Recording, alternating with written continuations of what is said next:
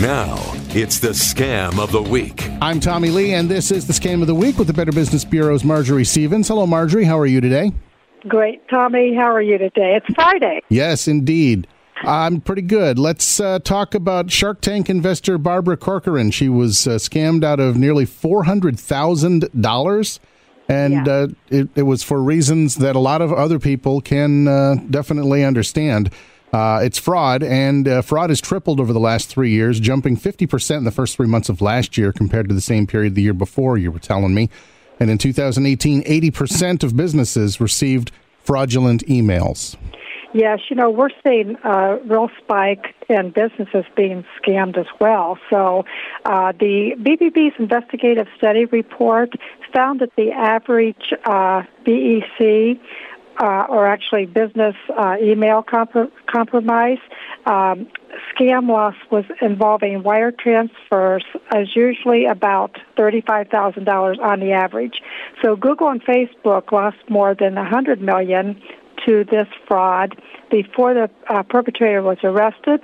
And then on, I think this is important for people to know. In 2017, um, this happened with the perpetrators. Now, in August 22nd of 2019, 80 defendants who were responsible for at least six million dollars in losses were indicted in Los Angeles for this type of fraud. And then on September 10th, 2019, a worldwide law enforcement effort yielded 74 arrests for this related fraud in the United States. Now, where we're finding this is coming from a lot is uh, 167 in Nigeria and uh, other countries, and nearly 3.7 million assets was seized from the fraudsters. So it's it's really a big problem. It's becoming larger, Tommy, as uh, we move, you know, forward. So, business email compromise fraud, these BECs, they're email phishing scams that uh, typically target people who pay their bills in business, government, and nonprofit organizations. Uh, it affects big organizations, little organizations, and uh, it's more. It's responsible for more losses than any other type of fraud in the U.S., according to the FBI. Correct? That's correct. Last fall, BBB uh, did an in-depth investigative study on the prevalence of the BEC scams and what the scope of the problem was, who's behind it, and what can be done to stop it. I really do urge listeners, especially business owners, to read the investigative uh, study. It's titled "Is That Email Really from the Boss?" and they can go to bbb.org/slash BEC study and find more information about it. But most important, the first two things you need to do if your company or organization's been the victim of a BEC fraud one, immediately call the bank to stop the payment. Two, report it to the FBI because if a report's filed in the first two days, there's a chance that the money can be recovered. Not a guarantee, but a chance. Exactly, and that's and that's correct. That's really important. I'm glad you brought that up.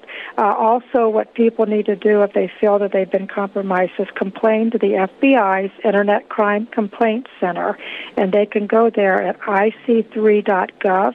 And what IC3 does, it asks people to report unsuccessful BEC attempts as well.